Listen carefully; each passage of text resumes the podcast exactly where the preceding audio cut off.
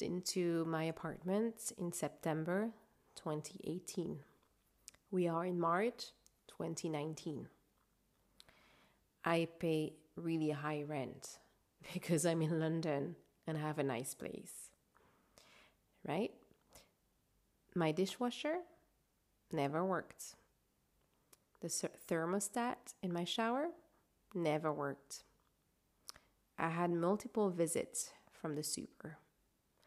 Each time he comes, really nice guy, he would come to the bathroom, spend two, three, four hours touching things, trying to fix things, watching things. I don't know what he's doing. Not improving anything. It's been more than six months, or it's been six months, and the damn thing is not fixed. In the meantime, my washing machine broke down, and this got replaced fairly quickly.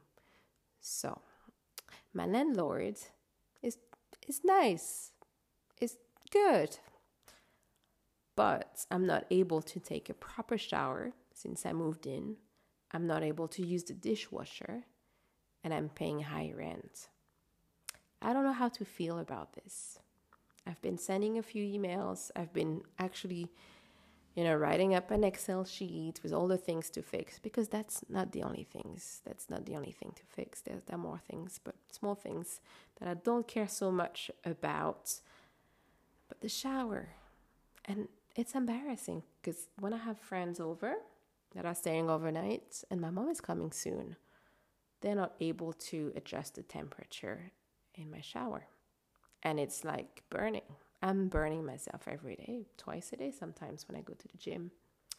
Yay. So, I'm probably to send another reminder asking again for a plan. But what can I do? I'm not even sure what my rights are. I feel like a hostage. I signed for two years on this apartment. I'm not able to break the contract. So, I don't know. I feel stuck. I feel like a hostage. I can't even move away. It's a nice place, but I can't take a proper shower. That's annoying. And the dishwasher. That would be nice, right? You know, I pay for it. Yes. First world problems. but I want a good shower.